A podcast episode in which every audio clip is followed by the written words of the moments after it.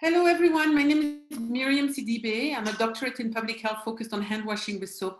And I have spent the last twenty years of my professional life thinking about hand washing with soap. I have driven the world's largest hand washing program, reaching one billion people in over thirty countries.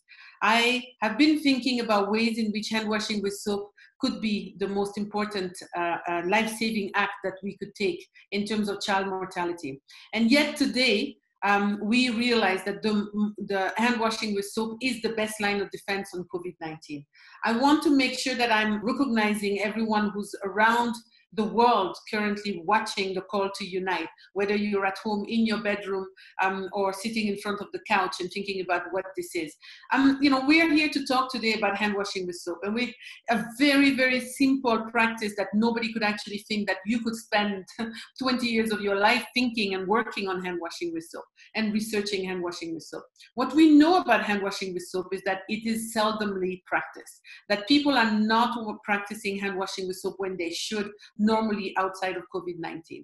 We know that the global rates of hand washing with soap is about nineteen percent, which means that four people out of five would come out of the toilets without washing their hands.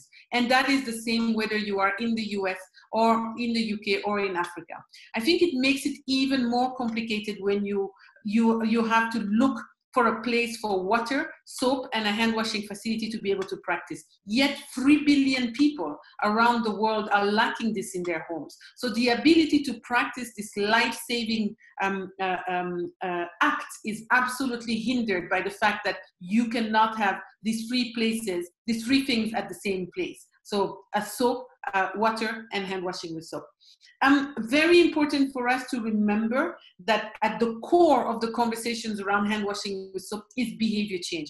How do we embed this very simple behavior change so that it becomes a long-lasting um, uh, habit that we take for life, and that we do not stop when uh, COVID nineteen ends, but then people go back to their normal ways of actually practicing hygiene. Hygiene is very simply a way to protect others. Protect yourself, but protect others uh, as well. It's a way for a mother to show her love for her newborn. It's the way for a, a, a mother to show her love to her kids, and for the kids to also show the love to the elderly. What is in the soap is exactly what we need today, is to make sure that you know you are regularly washing your hands for these twenty seconds as thoroughly as you need to, with soap, with water, with a lot of bubbles inside, outside, making sure that you know, you know, you are thoroughly washing your hands, but most importantly, that you are frequently washing your hands.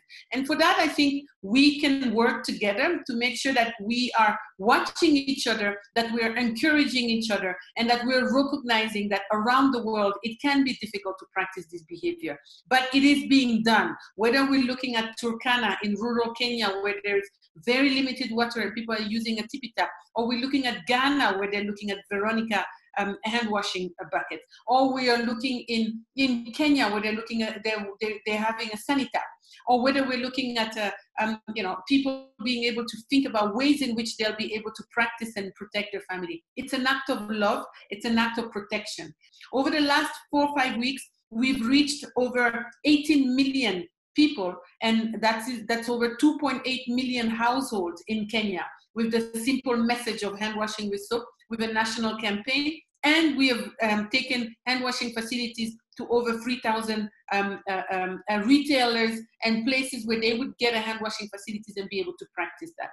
I think getting um, uh, kids around the world to practice hand washing with soap, to realize that this act of love is today an act of protection that is absolutely critical, and that hand washing with soap is what's going to unite us at the moment. So from Qatar to Morocco, to uh, Turkey, to Bangladesh and Kenya, however you're washing your hands, the most important uh, message is to wash your hands regularly and frequently, and to do it with the knowledge that what you are doing is protecting others.